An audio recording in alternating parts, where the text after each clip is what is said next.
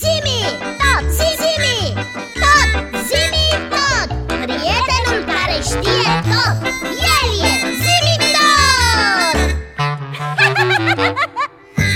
Ici, Aici sunt știi ce mă întrebam? Nu știu, ce te întrebai? După cum prea bine știi De unde știi că știu? Hai cum să nu știi că ești prietena mea și și tu știi Omenirea folosește pentru foarte multe lucruri banii Ah. Ca să cumperi ceva trebuie să ai bani Chiar și o ciocolată sau o înghețată mm, Chiar și o pizza sau o bicicletă Și dacă mă Da, gândesc da, da, așa este Îți trebuie bani pentru orice A, uite, mă întreb cum Unde? Și cine a inventat banii? Au arătat întotdeauna așa? Așa cum? Așa cum arată în prezent monede și bancnote. Ah, uite, la asta nu m-am gândit niciodată. Vezi?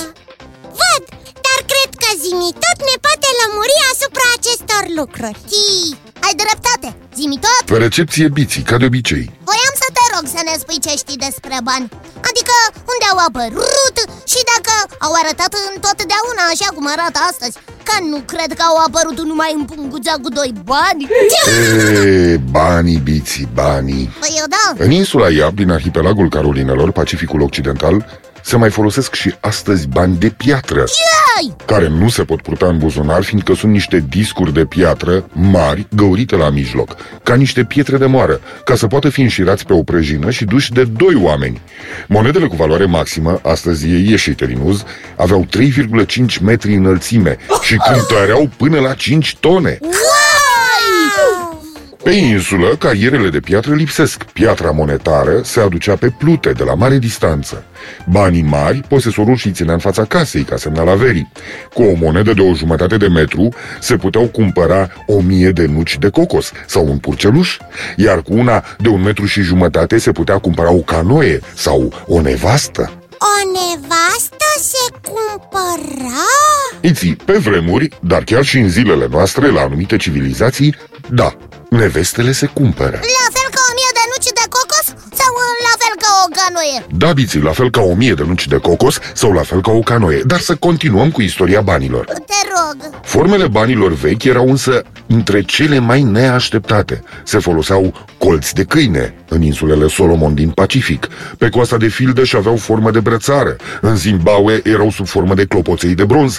În câteva țări orientale se turnau sub formă de pomi cu frunze, în forma de discuri perforate, posesorul rupându-și câte frunze îi trebuiau, ă, sau, sau sub formă de cuțite în China. Sub formă de cuțite Da, biții, pentru că în vechime erau foarte căutate armele. Puteau fi vârfuri de săgeți sau de suliță. Oricine avea nevoie de așa ceva pentru vânătoare sau pentru lupte. Așa că era un fel de valută forte, adică o monedă universal valabilă. Și monedele, monedele când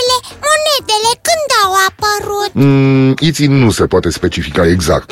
Unele dintre cele mai vechi monede însă, în sens modern, s-au confecționat din electrum, un aliaj natural din aur și argint biții. În colonia grecească Lidia din Asia Mică, în secolul 7 înainte de Hristos. Acestea au fost emise sub forma unor linguri pe care se aplica un sigiliu, sigiliu o marcă rudimentară, dându-le astfel caracter oficial. Din secolul 6, era noastră, moneda a devenit un monopol regal, un monopol al suveranului în general.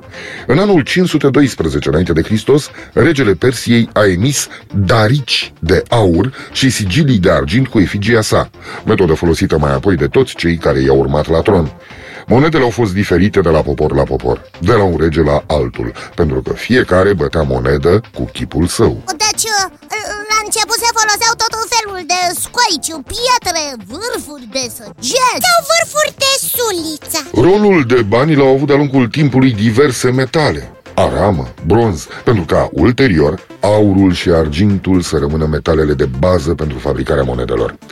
Acest lucru s-a datorat unor calități deosebite ale acestor metale, calități care le-au făcut mai apte pentru îndeplinirea rolului de bani, și anume omogenitatea substanței, divizibilitatea perfectă, valoarea mare într-un volum mic, Banii care se folosesc și în zilele noastre sunt de piatră care se pot purta în buzunar.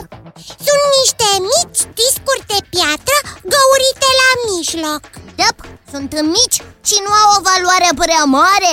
Banii cu valoare mare sunt mult mai mari Ajung la 3 metri și jumătate înălțime Da, da, și cântăresc până la 5 tone Așa este și pentru că sunt destul de greu de transportat, mulți oameni au averea împrăștiată pe o suprafață mare. Când cumpără ceva, spune că dă piatra din cutare sau din cutare loc. Acești bani de piatră se numesc bani fei. Un lucru e sigur Care?